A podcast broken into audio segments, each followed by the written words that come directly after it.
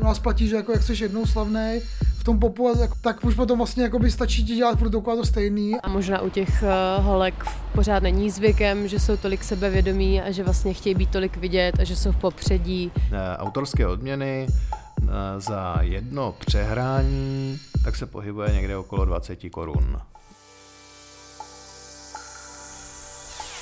Vlna. Příliv témat z kultury a společnosti na rádiu Wave. Vlna. Českým rádím vládnou muži s kytarou. Čím dál méně posloucháme ženy, rap zní v éteru jenom svátečně a česká popová scéna stagnuje. Minimálně to zjistilo Radio Wave a datový tým Českého rozhlasu. Tě spojili síly a připravili seriál o dramaturgii českých rádí.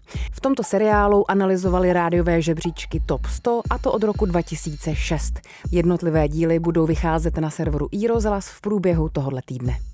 Liší se hudební dramaturgie soukromých rádí od té veřejnoprávní? Jaký je recept na úspěch v rádiových hitparádách? A musí si hudební dramaturgové vybírat mezi vzděláváním a zábavou? Posloucháte podcast Vlna, já jsem Tereza Havlínková a dnešní díl o rádiové dramaturgii připravila Aneta Martinková ve spolupráci s datovým novinářem Michalem Kašpárkem. Vlna. Příliv témat z kultury a společnosti na rádiu Wave. Vlna. Ahoj Aneto. Ahoj Terezo. Aneto, proč jste se takhle zevrubně pustili do rádiových žebříčků? Není to pro současný hudební průmysl už trochu starší platforma? Byly proto takový dva důvody. Mě hodně fascinuje tak obskurně český hudební mainstream a chtěla jsem se na ně podívat eh, z nějakého trochu netradičního úhlu pohledu, protože si myslím, že se té český mainstreamové hudby nevěnuje úplně nějaká jako fundovaná pozornost a že tu jsou prostě na jedné straně lidi, kteří ho nějak pasivně přijímají, protože se k ním někudy prostě dostává, jsou jim obklopený. Pak to jsou na druhé straně lidi, kteří se mu nějak jako vysmívají a dávají od něj jako ruce úplně pryč. To téma rádí mi přijde jako takový dobrý odrazový můstek k tomu ten český hudební mainstream pochopit, pochopit nějaký rozložení sil, pochopit ten ekosystém a to, kdo v něm rozhoduje a tak. Takže to je jeden z důvodů, proč jsem se vlastně uh, rozhodla oslovit právě Michala Kašpárka, aby jsme se do tohohle tématu pustili. A, a druhá věc je taky to, že když už jsme u těch dat a u těch čísel, tak jednak nám tady rozhlas slaví z té výročí. Druhá věc je ale to, že přesně 33 let což je přesně třetina jeho existence, stojí v českém éteru po boku soukromých rádí. Před 33 lety vlastně začalo vysílat poprvé první soukromé rádio v, na území Československa, bylo to rádio 1, pak se přidala Evropa 2 a vznikl tady nějaký nezávislý hudební trh. To byl taky nějaký druhý impuls, proč se do tohohle tématu pustit. No a taky vlastně v digitální éře, v době, kdy všichni posloucháme na streamovacích službách, nebo minimálně nějaká naše věková skupina, Teď ostatně je o období, kdy budeme hodně na Insta Stories sledovat screeny ze Spotify Rap, nějakých vlastně osobních statistik, tak mi přijde hodně zajímavý trošku se pošťourat eh, v těch místech, kde hudbu nevybírají algoritmy, ale opravdu živí lidé, co to vlastně v současnosti znamená, jak se s tím dá, jak se s tím dá pracovat a podle čeho se rozhodují oni. No takže jsme se rozhodli to proskoumat eh, s kolegou Michalem Kašpárkem ze Vrubně, kde jsou největší miláčci té rádiové hitparády, odkud se dostává hudba do rádií vůbec, z jakých labelů a podobně a taky kdo má přístup vlastně se tam dostat na základě třeba genderu nebo délky kariéry. Taky jsem hodně chtěla přijít na to, jak to je nebo není pořád výhodný biznis. Vlna. Příliv témat z kultury a společnosti na rádiu Wave. Vlna.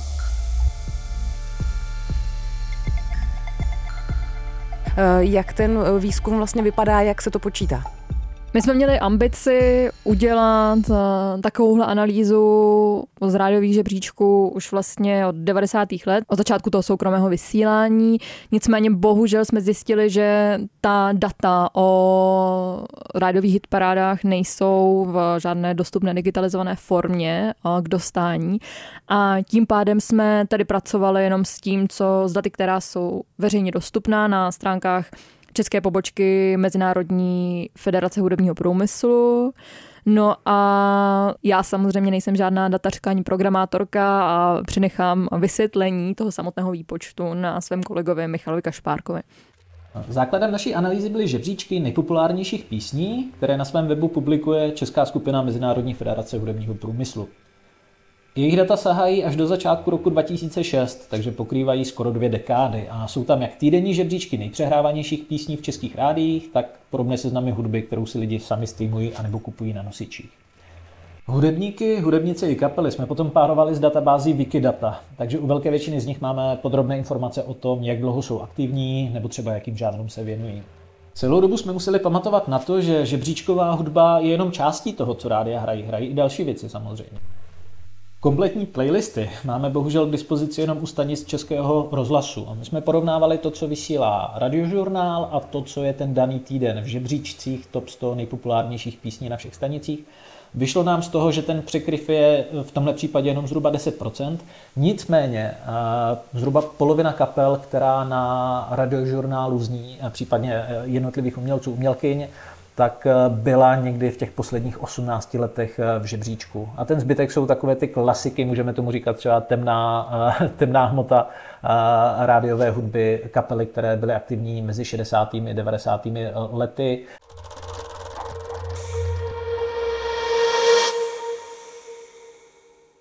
Teď si ale pojďme říct, kdo jsou teda podle toho vašeho výzkumu eh, ty největší stálice nebo ty největší miláčci rádiových dramaturgů, které právě pak slýcháme, eh, ať už ve veřejnoprávních nebo v mainstreamových rádích, nebo také na koupališti, já teda nejčastěji třeba v obchodě. Co se týče těch miláčků hitparády, tak v čele tabulky, kterou si můžete prohlédnout na serveru i rozhlas, stojí dvě české mužské poprokové kapely, což se ostatně ukázalo, že je nějaký prototyp, který obecně z té specificky české pop music má největší šanci na úspěch v těch rádiových hitparádách. A jsou to Krištof a Činasky. Přes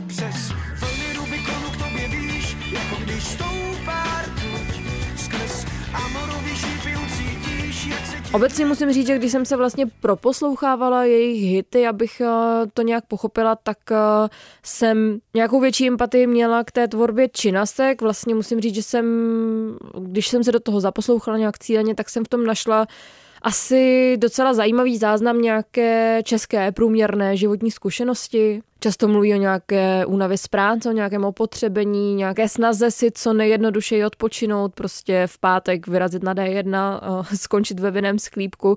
Je to vlastně docela zajímavé, jako se teď mluví o Taylor Swift jako o nějaké královně průměrnosti, tak jsem si hodně vzpomněla na tohle tvrzení u Činasek, že si myslím, že ten jejich úspěch vlastně v tom dobrém zachycení té úplné obyčejnosti může docela spočívat. Bych si boty zout, vyspat se, oholit, na chvíli zapomenout na tenhle ten malej byt, myšlenky nechat. No to jsou teda ty první dvě top jména, což jsou teda čeští interpreti české mužské poprokové skupiny. A dál v tom žebříčku uh, figurují zahraniční interpreti a interpretky, najdeme tam Pink, Eda Sheerana, Adele, Aviciiho, Davida Gettu, Enrika Iglesiase a pak zase z českých jmen kapelu Mirai nebo uh, hudobníka, který si říká Xindl X. No a je vlastně já jsem se snažila dojít k nějakému závěru při pohledu na tuhle tabulku. Snažila jsem se o ní bavit eh, s nejrůznějšími odborníky z hudební scény a skvělý postřeh eh, k tomuhle finálnímu výběru měl hudební publicista Karel Veselý, který vlastně narazil na to, že ta česká selekce se od té zahraniční docela výrazně odlišuje jednou věcí. Když se koukám na kari, jakoby porovnávám kariéru třeba, třeba Krištof a Eda Šírená, a přijde mi, že u nás ti muzikanti většinou uh, mají takový, nebo je takový zvyk, možná to nějak souvisí s tou dynamikou, nebo možná to slovo dynamika je příliš špatný v tomhle kontextu, a toho, jak funguje ten český populární průmysl uh, hudební, že ty kapely většinou jako třeba natočí jednu, dvě desky, které jako ně, jdou z nich a potom vlastně se opakují, jako že furt dělají vlastně to stejné. A přijde mi, že třeba jako i Krištofy Činasky, že tam to jako platí, že tam by se jako těžko dal najít nějaký jako vývoj jako umělecký, jo? že třeba, anebo i jako jako marketingové, jo? že třeba ten Ed Sheeran, mám pocit, že on se jako pořád snaží s každou deskou jako trošku se posunout někam jinam, jo? jako minimálně třeba jako má desku, na který má spoustu hostů, jo? nebo má desku, na který je jenom sám s kytarou.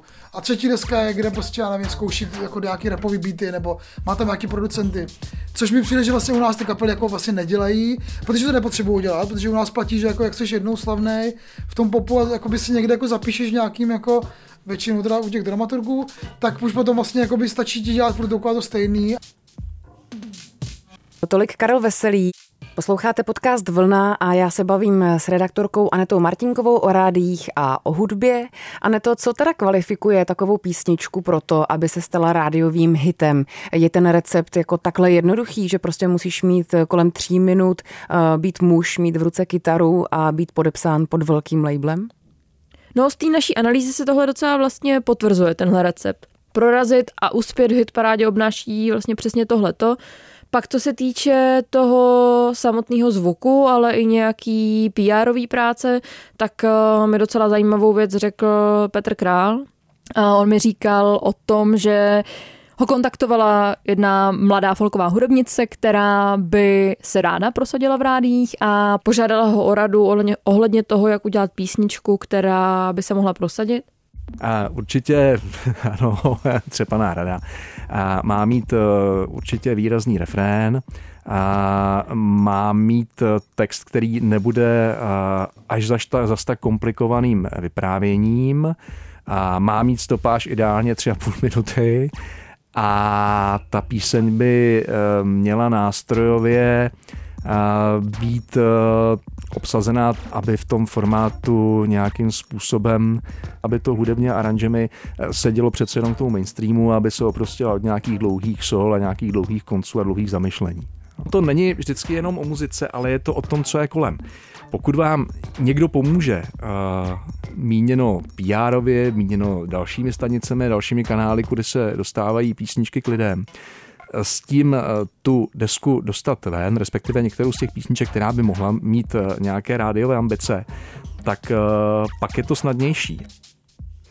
Říká Petr Král, hudební dramaturg radiožurnálu. No a my jsme se ještě úplně nezmínili o té metodě, jak vlastně doputují ty hity do rotací, minimálně teda v těch velkých rádích a taky v českém rozhlasu, protože ono to vlastně nezávisí až tak moc na osobním hudebním vkusu třeba Petra Krále. Hudební dramaturgové a dramaturgině vlastně podrobují ten svůj hudební výběr testování, které si buď třeba dělají sami nějakou svojí metodikou, nebo oslovují externí agentury. Já jsem se spojila s Vladimírem Kožíškem ze společnosti Median, která soukromým rádiovým stanicím tuhle službu testování hudby poskytuje. On mi řekl detaily toho, jak vlastně celá tahle anabáze s testováním skladeb probíhá. Eh, dneska už samozřejmě ty kolauty probíhají většinou online. To znamená, ten vzorek je předvybraný a ten respondent dostane do mailu dotazník, k tomu dotazníku si sedne, když má chuť, nasadí si sluchátka nebo si zapne reproduktory, no a hodnotí ty písničky, které jsou mu předloženy. Rozsah písniček obvykle bývá kolem 40, ten dotazník celý zabere do 15 minut přibližně a ten počet respondentů se pohybuje 100-150, prostě poměrně omezený. Obvykle pouštíme úsek dlouhý 6 až 10 vteřin. Bývá to klíčová část té písničky, refren nebo nějaká snadno zapamatovatelná část, aby si ten respondent dokázal z toho krátkého úseku tu písničku vybavit vlastně celou. E, typicky každá skladba má tři otázky, na které se ptáme. První otázka je na znalost té skladby, potom je hodnocení a ta třetí otázka je na to, jestli ta skladba přijde respondentovi ohraná. Eh, informace o každé skladbě máme a ty potom vlastně dostává zpátky ten hudební dramaturg, který si původně ty písničky vybral, ty ukázky vybral a na základě toho potom programuje playlist pro tu konkrétní stanici. Vlna. Příliv témat z kultury a společnosti na rádiu Wave. Vlna. Tolik k testování hudby Vladimír Kožíšek, eh, tenhle ten kruh, kde vlastně na jedné straně možná eh, publiku vycházíš vstříc a posloucháš jeho vkus, ale zároveň ho možná i modifikuješ tou samou cestou, mi připadá hodně zajímavý. Když se ale podíváme na ta čísla nebo na ty výdělky a na úspěšnost, kterou můžu jako eh, autor nebo autorka vlastně získat, tak je pro mě pořád důležitější vlastně bodovat v těch rádiových žebříčcích, než třeba válcovat streamovací platformy?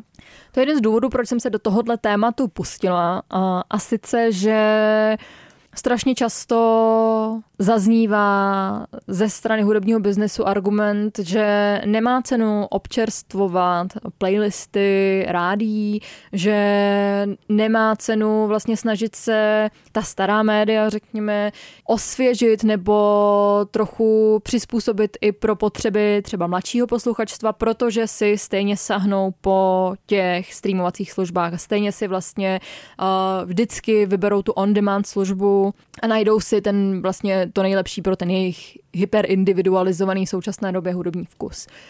Ale když uspějete v rádiu, můžete se prostě dostat k o něco lepším penězům, než eh, když vlastně se nějakým způsobem prosadíte na streamovacích službách. A teď vlastně se dostaneme k zajímavému faktu, který mi řekl Roman Strejček, předseda představenstva ochranného svazu autorského. A sice jsou to částky, ke kterým si můžete přijít za tisíc přehrání na službě Spotify, na její free verzi a částku za tisíc přehrání v rádiu. Tak eh, když bych mohl být úplně konkrétní, tak řekněme eh, autorské odměny eh, za jedno přehrání na, řekněme, nějaké regionální stanici, řekněme té veřejnoprávní, tak se pohybuje někde okolo 20 korun za písničku.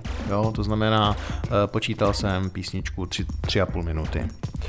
Eh, když se budeme bavit o celoplošném rádiu, eh, jako je radiožurnál nebo dvojka, tak tam se bavíme třeba až někde v rozpětí mezi 30 a 50 korunami za jedno odvysílání takové písničky. To se bavíme tedy o českém rozhlasu.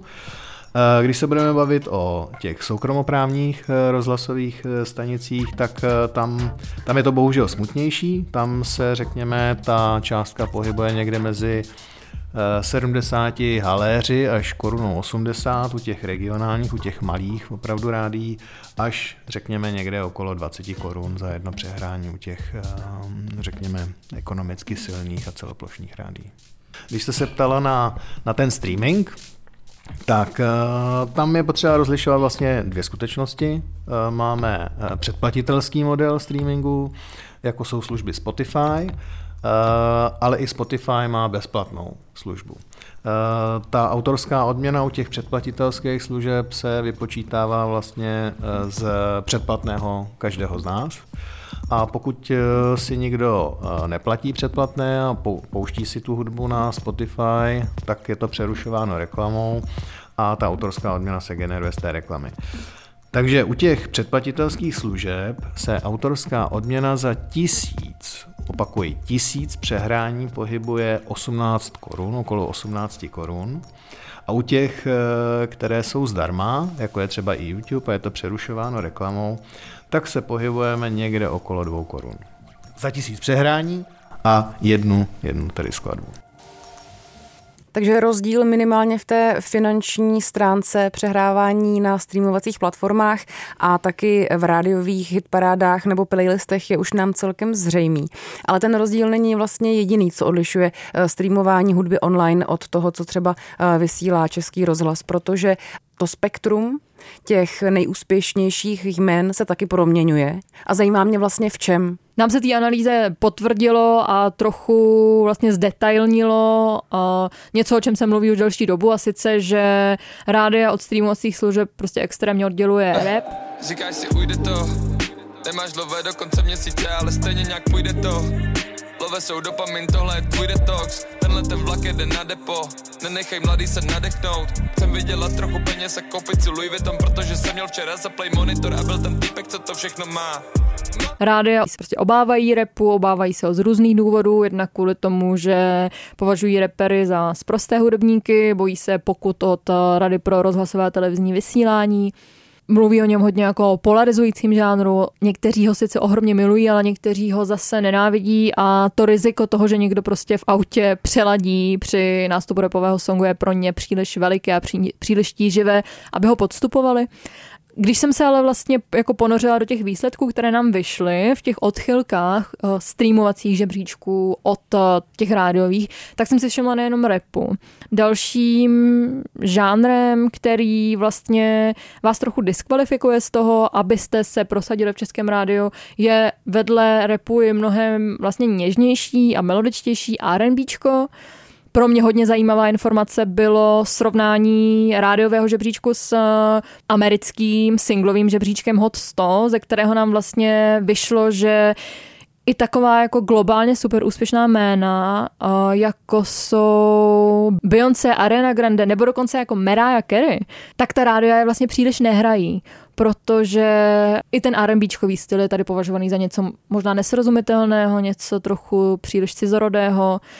Obecně ty žánry, které nějak vycházejí z té afroamerické hudební tradice, tak se tady k ním možná přistupuje s nějakou, s nějakou nedůvěrou. Vy si můžete ty jednotlivé tabulky a grafy prohlídnout právě na serveru iRozhlas v rámci toho seriálu. No a až se na ně podíváte, tak zjistíte, že naopak ale i jsou věci, které spojují ty uh, online streamovací platformy a rádiové žebříčky. A to je taková jako um, takový velký hlad po mužských hlasech. To je zjištění, které mě hodně zarazilo a sice to, jak strašně málo se v Česku i na streamech, i v rádích uh, poslouchají ženské interpretky, ženské hudebnice. To překvapení jsme hodně sdíleli s Michalem Kašpárkem. Nejvíc mě na hitparádových datech překvapilo až šokovalo zastoupení žen. To jsem musel na několikrát kontrolovat, jestli tam někde nedělám chybu ve výpočtech. Ono nejde jenom o to, že eh, ten podíl ženských interpretek v hitparádách je malý, ale on navíc průběžně dál klesá a to jsem opravdu nečekal.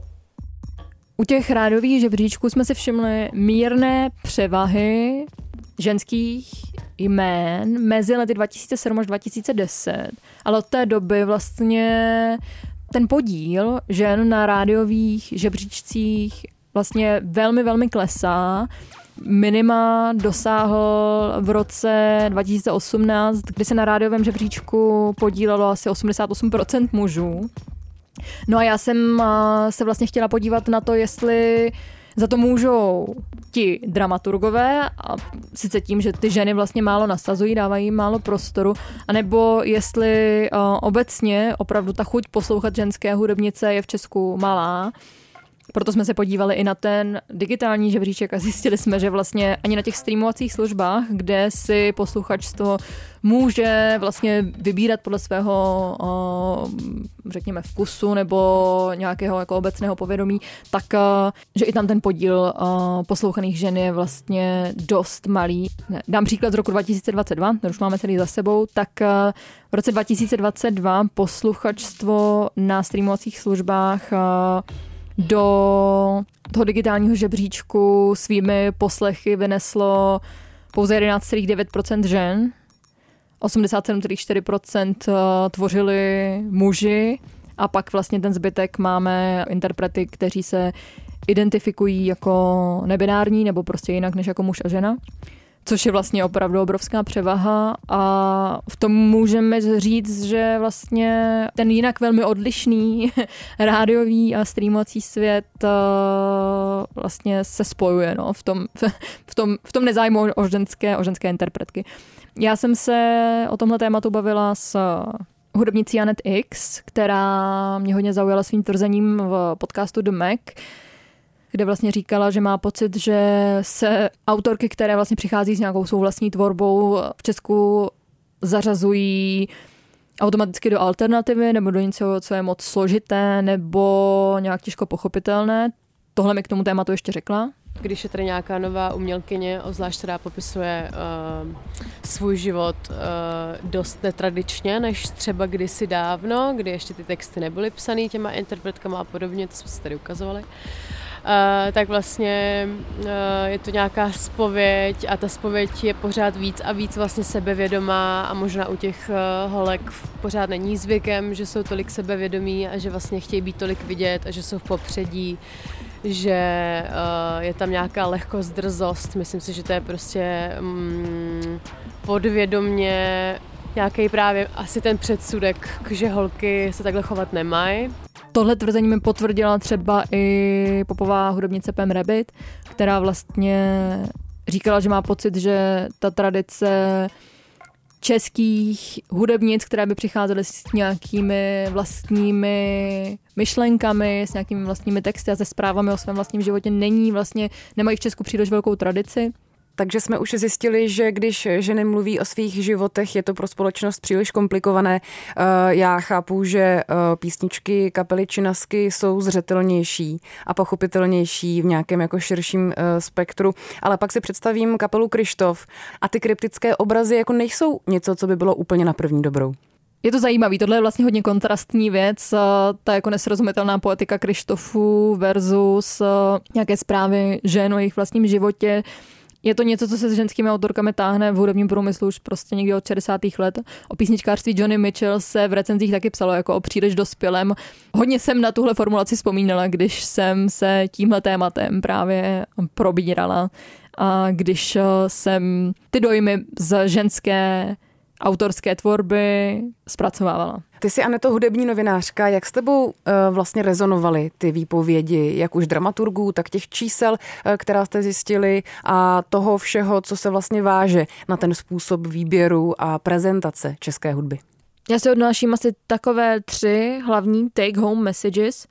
Jedna je, že si všímám, že rádia jsou pod opravdu velkým komerčním tlakem a že tady můžeme hodně dobře vidět, jak ten velký komerční tlak způsobuje jisté zakonzervování, strach z experimentu a takové točení se v kruhu. Druhá věc je to, že tady jsou opravdu hodně silně oddělené kulturní světy mladých a starších, že jedni ani druzí nemusí mít moc ponětí o tom, co vlastně prožívají a čím žijí, ti mladší nebo starší, což si myslím, že možná není úplně dobře a myslím si, že ta rádia vlastně by si tuhle otázku mohla nějak klást, jak ty mladší lidi taky trochu oslovit. No a Třetí věc je určitě to, že na ty domácí interprety a interpretky je prostě kladen mnohem větší tlak a že ze zahraničí se k nám dostanou ještě i docela třeba zajímavé a čerstvé věci, ale že na tu domácí scénu koukáme prostě mnohem přísnější optikou v těch rádích spousta talentovaných hudebnic a hudebníků, kteří by mohli třeba vlastně se dostat do těch popových vod a, a vlastně nebýt v té alternativě nebo jenom na té jako nezávislé scéně, tak uh, prostě o ně jako přicházíme a přicházíme o ně i tím způsobem, že vlastně je nepustíme třeba k nějakým důstojnějším ziskům, výdělkům, které by oni za tu svou práci mohli mít. Více o žebříčcích v českých rádích zjistíte, jak jsme už tady zmínili, na serveru iRozhlas. Tolik za výzkum, který vznikl v Českém rozhlase s datovým týmem Aneta Martinková. Díky moc, Aneto. Ahoj. Ahoj, díky taky. Poslouchali jste podcast Vlna a od mikrofonu vás zdraví Tereza Havlínková. Vlna. Příliv témat z kultury a společnosti na rádiu Wave. Vlna.